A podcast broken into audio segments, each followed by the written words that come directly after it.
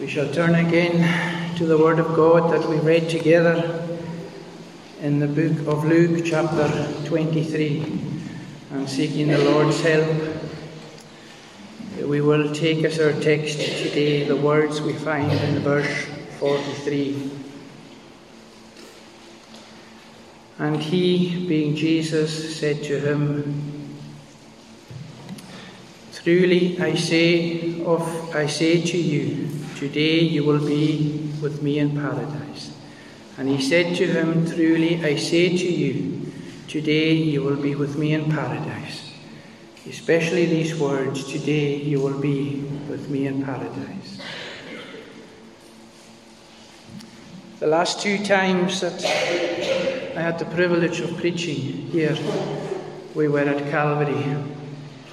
And there is no better place for us to come on the Sunday before a communion than once again coming to Calvary and to seek to see if we can get a little bit of understanding of even one aspect of what happened there.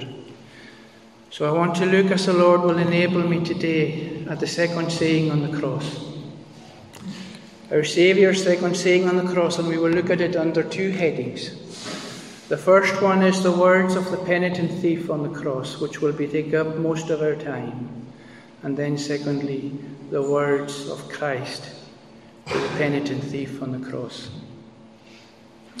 And I hope and pray that as we go through this little portion of Scripture, that there will be something here to encourage us as we seek to go forward and prepare for sitting at the Lord's table, those of us who are the Lord's people, and those of us who have trusted, placed our trust in Him.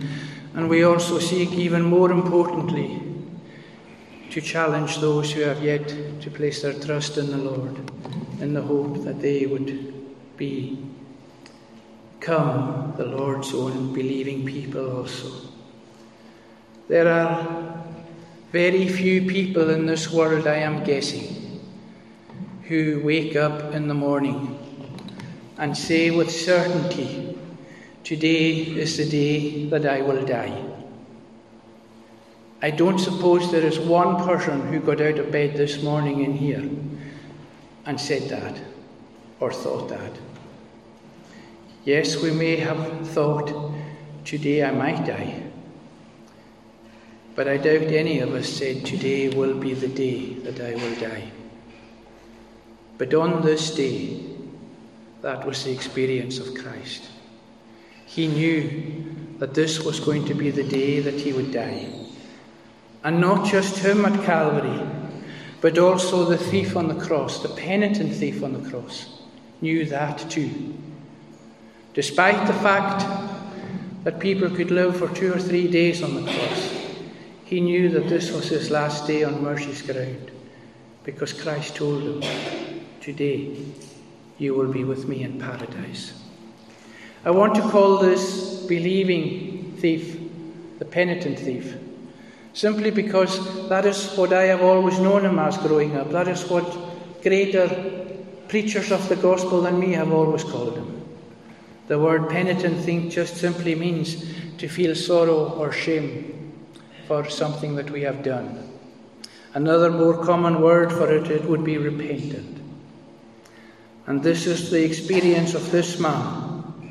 And we are thankful to the Lord that this is one of the seven sayings on the cross. We are thankful to the Lord today that it is revealed to us in Scripture, in black and white, that it is possible that we can come to faith in Jesus Christ as our Saviour, as death approaches, as we are hours from eternity, as we are but minutes from eternity. But, my friends, few there be that are like that. Many's a person is in hell just now who thought that they would have opportunity to become saved on their deathbed. So let's look at then our first heading the words of the penitent thief on the cross. And when we have looked at this portion that we have read, it would appear that one thief is a believer and one thief is not. it would appear that the two thieves are completely different in nature. It would appear that they have always been like that on the cross. But I want to bring to your attention the importance of whatever portion of Scripture we look at in the New Testament in one of the Gospels, the need that there is for us to read the four Gospels, because that gives us a complete picture of what is actually taking place. Because we read in Matthew chapter 27 and in verse 44, we read this He saved others, they said. He cannot save himself. He is the King of Israel. Let him come down from the cross, and we will believe in him. He trusts in God. Let him deliver him now, if he desires him. For he said, I am the Son of God. And the robbers who were crucified with him also reviled him in the same way. The robbers, the plural. What Scripture is actually telling us here although it is not recorded in Luke's account, is that there was a time when both thieves were mocking Christ on the cross. There was a time when both thieves hated Christ on the cross. There was a time when both thieves were caught up in the pure venom from the centre of hell itself. When all those round about mocked Christ, when all those round about laughed at him and jeered at him and spat on him and mocked him. There was also, it says in Scripture, one on his left side and one on his right side who joined in and did likewise. And that is why we need to, look at all four Gospels when looking at the life of Christ. Here are two thieves, and they are on the very brink of eternity. They are at the most hours, a few hours, an hour, minutes from eternity, and they are both mocking Christ. But it's interesting to see that Luke is the only one of the four Gospels that gives an account that there was a penitent thief. And Luke's account of this story is the only one that has reference to these words of one thief being saved. Today you will be with me in paradise. Notice the, attack, the, the satanic if. It's not written in the ESV version of the Bible. The last two times I preached, I preached from the AV. But in the AV version of the Bible, it says, if, in verse 39, one of the criminals who hanged railed at him, saying, If you are not the Christ. If you are the Christ, save yourself. That satanic gift that comes from hell itself. And this, are you not the Christ? This is not a prayer for them to be saved. This is them mocking our Saviour. This is them mocking Christ, one on either side of the Saviour. And so we ask the question why is it why is it that both men on either side of Christ hate him so much? Why have they joined in as death approaches? Well, the only conclusion that I can come to is simply this is that they have joined in because the Romans in these days very often crucified people in groups of three, and the one who was in the centre was always considered to be the worst of the three. And our Saviour is in the middle. And he is therefore considered as a way worse person than the two robbers on either side of him. And all the abuse is directed at, at Christ all the venom, all the hatred, and you have one man on either side of Christ, and nobody is paying any attention to them as they are preparing, as they are nearing death. And these men, I am sure, are getting angry and frustrated as they seem as if their lives at death is irrelevant, and how defeated they would feel. And so they just do what everybody else do. They joined everybody else in the chorus from hell itself, and they added their amen to what everybody else was saying at Calvary that day. I wonder, I wonder, was there ever a time where a man was so hated in the world as Christ was at that moment? As together they all mock our Saviour the one that we seek to remember here next weekend. But the remarkable thing and the wonderful thing about this whole account of Scripture is that it's not by chance that Christ is in the middle. Yes, Pilate sought to put him there to humiliate him further. But little did Pilate realize that what he is actually doing is that he is fulfilling the scriptures from hundreds of years ago, where we read in the book of Isaiah he poured out his soul into death, and he was numbered with the transgressors, and he bore the sins of many, and he made intercession for the transgressors. Here was something that was prophesied from a long, long time ago. You know, I wonder have you ever thought of Christ in this way. Wonder have you ever thought of the unmeasurable love of your Saviour? And as you think of him being born into this world, and he is surrounded by the beasts of the field, and as he leaves this world, he leaves this world between two thieves, mocking.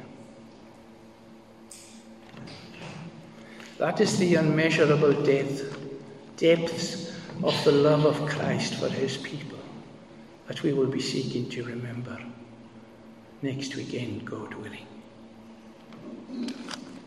And can I tell you this? As we think about these two thieves for just a moment, it's worth our while thinking about the equal access that they both had to Christ at this time.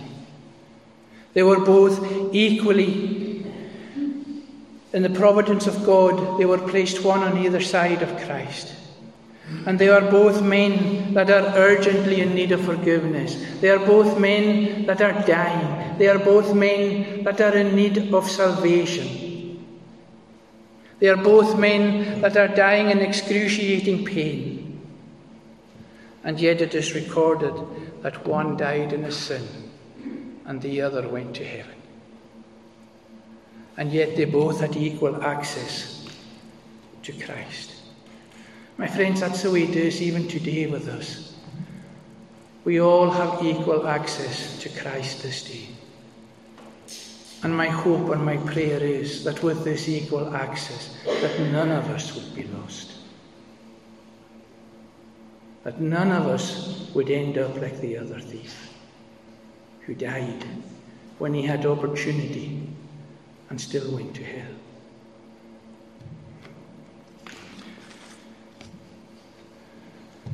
It's interesting to read the first noticeable step that this repentant thief takes. We read of it here in verse 40. No sooner has it been said, Are you not the Christ? Save yourself and us. But then in verse 40 we read, But the other rebuked him, saying, Do you not fear God? It's remarkable that somewhere between the mockery of this man, something happens, and his mockery and his hatred is removed. And it stops. And it's a first step in his repentance. And I wonder when we trace back when Christ came into our lives, what the first step of our repentance was. I remember seeking the Lord in my own terms for from the ages of 15 to 17 to 19 when, it, when the Lord came into my life. And looking back, I can say that probably for me the first step of my repentance, and it wasn't really repentance, it was simply this. For the first three weekends of the month, I would go out with my pals and I would get drunk. But weekend number four, I would always stay at home. And what I would do is, I would in secret go and take my grandfather's good books, godly books, and read them upstairs. Or back in the day, then, as it was in the late 80s, early 90s, what I would do is I would go for a long bath on a Friday or Saturday night and connect a personal stereo with a tape in it and listen to a sermon because I knew in the bath this was the only place that nobody would catch me listening to the Word of God. There's a first step for every single one of us. As if in some way for me, giving the Lord this one weekend out of four would make things right for the way I was living my life for the other three weekends. It was foolishness, of course. But in some way or another, it was the beginning of seeking the Lord. So here's this man, and his first notable step of repentance is to ask this question what made him say this? We're, we're not sure.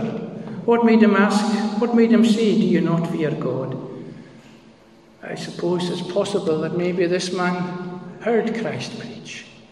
Maybe we could say that. Maybe he saw a miracle that Christ did. Maybe he was present to hear how Christ was able to witness and speak back to Pilate and to all those caught up in the farce of the judicial system. Perhaps it was what was written above, his, above the cross that he was able to see. I rather think that it was a, that this was a result of what our Saviour said in his first cry on the cross. When his first plea was, Father, forgive them, for they know not what they do. I think there was something in these words that made this thief stop the mocking, and the hatred as he sought to look upon Christ in a different way. However, the one thing that we do know for certain is that here the Holy Spirit is present in this man's life. And here the Holy Spirit is speaking to him. And here the Holy Spirit is, is at work and his consciousness is alive. Do you remember that experience in your life as Christians? When first you closed in with Christ. When the Holy Spirit challenged you and you went on bended knee and you sought the Lord's mercy and forgiveness. Or are you here like that today? And the Holy Spirit arrested you and challenged you many years ago, and for one reason or another, you still haven't made things right with the Lord. And you still haven't closed it with Christ. And notice what he doesn't say. He doesn't say, Do you not fear punishment? He says, Do you not fear God?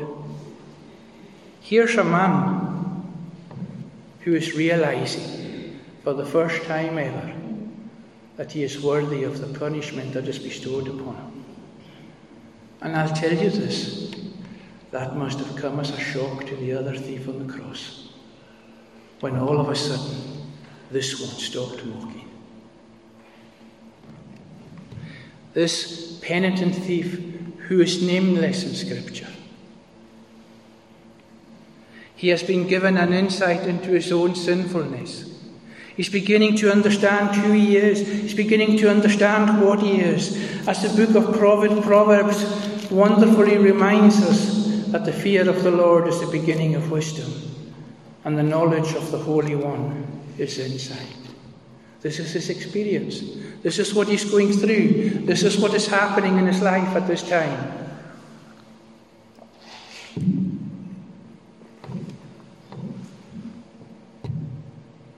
And then it's interesting, he has no sooner asked the question, and then immediately after that he rebukes the other thief. Since you are under the same sentence of condemnation. First there is the question, and then he rebukes him. The condemnation of death. They all three of them are under the condemnation of death. They are under the condemnation of death, not for the same reason, but they are all under the condemnation of death. Two of them are guilty, and one of them is innocent. And then, more remarkably, not only is there a question, not only is there a rebuke, but you find in what this thief says to the other thief in verse 41 that we read of his confession.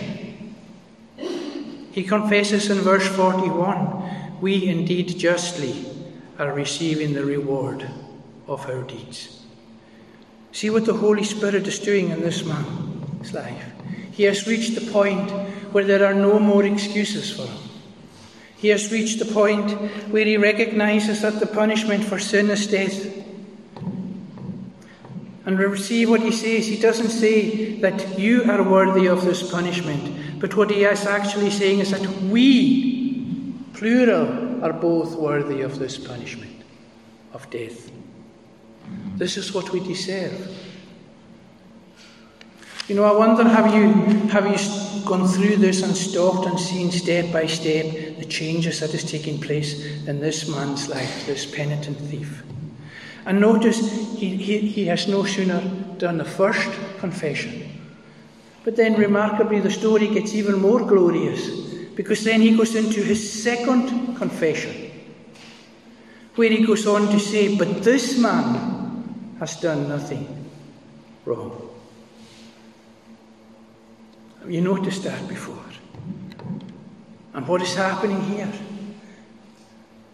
Well, this thief is joining the ever growing list of all the others caught in the trial of Christ who have seen no wrong in him. Look at the list that there is. You have Herod, you have Pilate, you have Pilate's wife, you have Judas Iscariot, and all four of them have openly admitted, and it is recorded in Scripture, that this man has done nothing amiss. And here's a fifth person with his second confession. Oh, how the Spirit of grace is enlightening this man. Do you remember when it enlightened you for the first time? How wonderful that was.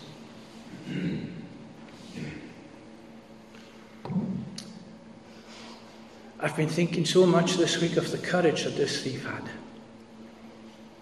The courage that it took for him to stand alone and be the only one at Calvary, apart from the woman and the beloved disciple that was not throwing abuse at Christ. He stops and he declares Jesus Christ innocent. And he places his faith in Christ. And what you have here is a dying thief placing his faith in a dying Saviour. Isn't that wonderful to read in Scripture?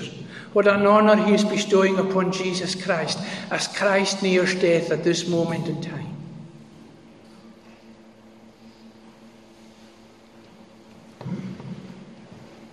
And then, even more remarkably, we read in verse 42 that he has some kind of understanding of the kingship of Christ. Because in verse 42 we read, He said, Jesus, remember me when you come into your kingdom. Here is our Saviour. Here is the one that we will be remembering next weekend in the depths of disgrace at Calvary. Here is our Saviour, and he is deserted by his own disciples. Here is, is our Saviour, and he is mocked by his own nation.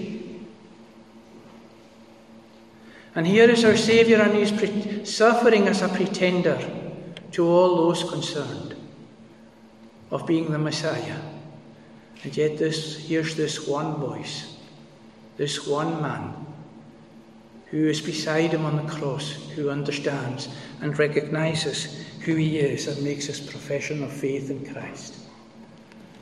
Oh, my friends, that must have been such an encouragement to our Saviour as he nears death. And I want you to see just a moment the helplessness of this thief. Have you thought about that before? How helpless this man is. Here's a man, and he's never going to be able to walk the paths of righteousness because his feet are nailed to the cross. Here's a man who's never going to be able to try and perform good works because his hands are nailed to the cross. Here is a man who, in a sense, is not going to be able to live a better life because he is moments from death. all the things that we have opportunity of doing for Christ. But you know, my friends, it's in that state of helplessness that you and I have to come to Christ too. It's in that helpless state that we come to Christ seeking salvation. Is that not how you came when first the Spirit of the Lord came into your hearts? Did you not come to Christ in a hopeless, helpless situation, saying, There is nothing I can do? Only you can save me, Lord. He knows that there's nothing that Christ can do for him physically to end his physical pain. But here's a man who is nearing death, and he knows that there is something that Jesus Christ can do for him to save him from eternal ruin and eternal pain. And here is a man who declares Jesus Christ to be exactly who he is the Messiah, the chosen one of God. He declares that Christ has a kingdom, and he declares that Christ has a throne. And we don't know what understanding this thief had of that. Very likely little or no understanding. We don't know if he had any understanding of the fact that Christ was going to die and resurrect again. We don't know if he had any understanding that Christ is yet going to come again in the second coming in his full glory. We don't know these things. But all this man knows is that this Jesus has a kingdom. And all he knows is that he wants to be part of it someday.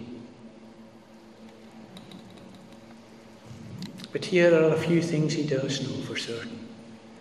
He knows for certain that there is eternal life after death and he knows for certain that there is a eternal reward after death, or there is punishment after death.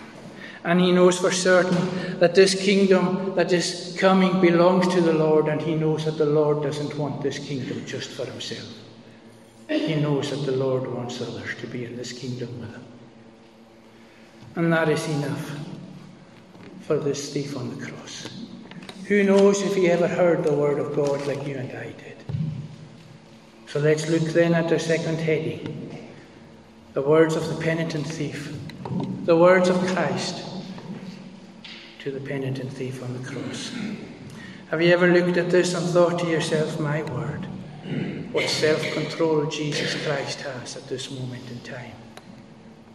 It's beyond our understanding.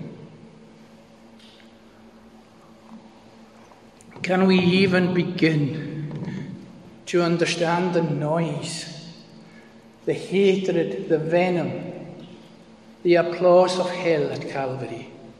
Can we even begin to understand how that is affecting the ears of Christ? And yet our Saviour is speechless. When everybody hates him, what self control our Saviour has. And in the midst of all that noise and in the midst of all that hatred, yet he is able to hear this thief speaking to him. He is able to hear this believing thief worshipping him. And he is able to hear this thief say, Jesus, remember me when you come into your kingdom. And you know this? Immediately Christ speaks. Immediately. Christ, our Saviour, that we remember here next week, He's not somebody who says, Who do you think you are after all you've done to me? Our Saviour doesn't say to him, Not a chance. There's no forgiveness for someone like you. Our Saviour doesn't say just because you're minutes from death, you're not going, you're not going to be saved. No, my friends. The one that we remember says immediately, Truly I say to you today, you will be with me in paradise. And Christ does for this thief as he nears death exactly what he did for you and me when grace first came into our lives. He does the same three things for us. He hears and he answers his prayer as he did ours. He pardons the sins of this guilty man. And he promises them a reward in heaven, in paradise forever. Just like he did to you and me, and as he has done. The only difference for us, friends, is that we get to experience his keeping in this world of his own beloved people. As we, as we sang in that, in that wonderful psalm, in verse, in verse 10, was it in verse 10? And I was cast upon thy care, even from the womb till now, and from my mother's belly, Lord, my guide, my God and guide art thou. That has been our experience in the life of grace as this man is now promised a place in glory.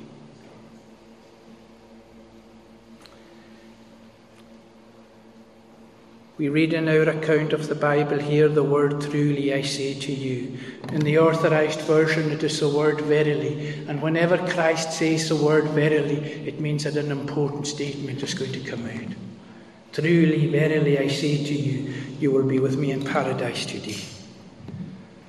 Oh, my friends, the thief's prayer was great and wonderful. But what is even more greater and more wonderful still was the answer to it from the Lord for this penitent thief.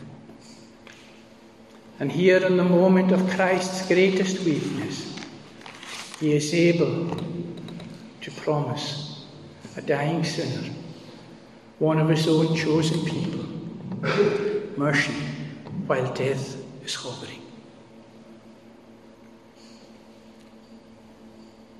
And he says to him today, Now, I don't want to belittle other faiths of other religions in any way at all. But Christ says, Truly I say to you, today you will be with me in paradise. Today. And that, my friends, tells us, with all due respect, that the teaching of purgatory is a lie. That tells us, with all due respect, that there is no mysterious delay in death, that there is no state of unconsciousness when we die. Here is Christ saying to this man that the minute that he dies, he will go to heaven. And the minute that we die as believers, we will go to heaven. And the minute that we will die as unbelievers, we will go to hell. That is what Christ is saying today. Why today? Why does Christ say today? Christ is so sure that it's going to be today. And yet we know from history and from scripture and, and from the great theologians and from all the great commentators that people could live for two or three days on the cross before they died.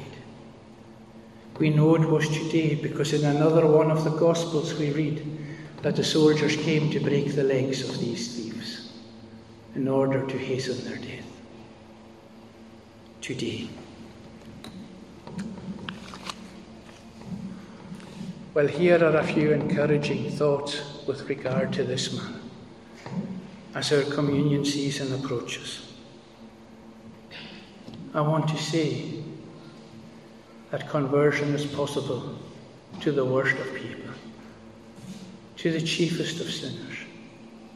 That is what we are being taught here. And conversion is possible at the later stages in life, although, my friends, it is few and far between. I remember a time as an apprentice driving a van to Harris when it was the old roads and going round a corner on a single track road and going up a hill and coming face to face with a 40 foot articulated lorry fully loaded with salmon coming down the hill and I froze on the single track road and I didn't reverse into the siding. And that 40 foot articulated lorry went straight into the van.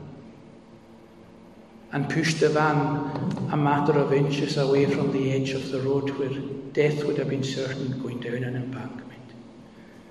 But do you know that as that lorry approached, I closed my eyes and I said to myself, Hell, here I come. It was too late to call upon the name of the Lord, and I was convinced I was going to hell. But it is possible to be saved at death's door, although few there be that find it. And I want to encourage those of us who are not members. I want to encourage you that membership into a church is not going to deny you a place in heaven. You may never be a member of the congregation, but that will never ever deny you a place in the kingdom of God. Heaven is full of people who never sat at the Lord's table. My hope and prayer is that those of us who aren't members yet and love the Lord will get the strength to come in the coming days. But if not, you will not be denied a place in glory. This man was never, most likely, not baptized, and this man possibly knew very little of Scripture. And yet in heaven is him now. The greatest witness in my life ever was my grandfather. And he would take out a suit every Thursday night with a desire to put it on to go to the prayer meeting. And every Thursday night he would take it out of the wardrobe and he would look at it and he would weep. And he never ever once got the strength to go to the to go to the prayer meeting.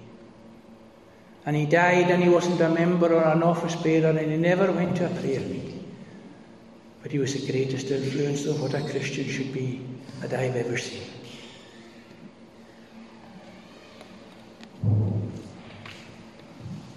So that should be a means of encouraging us. But there's a warning here too, my friends, of the other thief too, who carried on walking and who died in his sins and went to hell. I wonder if, I wonder if Christ, dare we say, I wonder if Christ is looking down from glory today and unknown to us, he is saying, Today thou shalt be with me in paradise.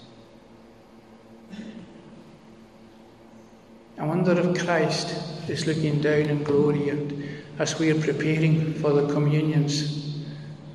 There may not even be a communion next weekend.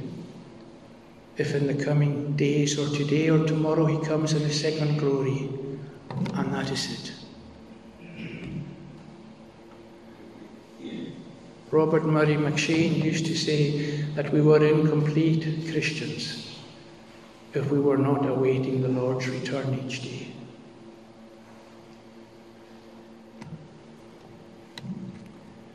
And it's worth noting here too that this man was not saved because Jesus Christ spoke to him directly first. This man was saved because he came to speak to Christ first. And Christ answered. And that shows us that there's a responsibility on our part we cannot stand and sit and say, well, if I'm going to be saved, I'm going to be saved. There's nothing I can do about it. That's rubbish.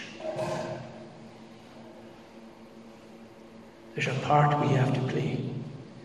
We have to want to be saved, and we have to ask for the Lord to come into our lives. Yes, it can happen unexpectedly, like it did to Saul of Tarsus, but in the most part, there's a seeking involved in our part that we must do. And here now the Lord in glory is saying to us today as we're preparing to leave, are we going to place our trust in Jesus like this penitent thief did? Well, that's a decision that we all have to make. Some of us have made that decision before, long ago, and have said, For me to live as Christ and to die as gain. But what of those of us who haven't said that? These two thieves are representatives of mankind, where one goes to heaven by faith because of his love of Christ, and the other goes to hell because he chooses not to want to have this Christ to rule over him. So, my question is this at the end of this service Which thief are we going to spend eternity with? Because we're going to spend eternity with one of these two men in one of these two places. That much is sure.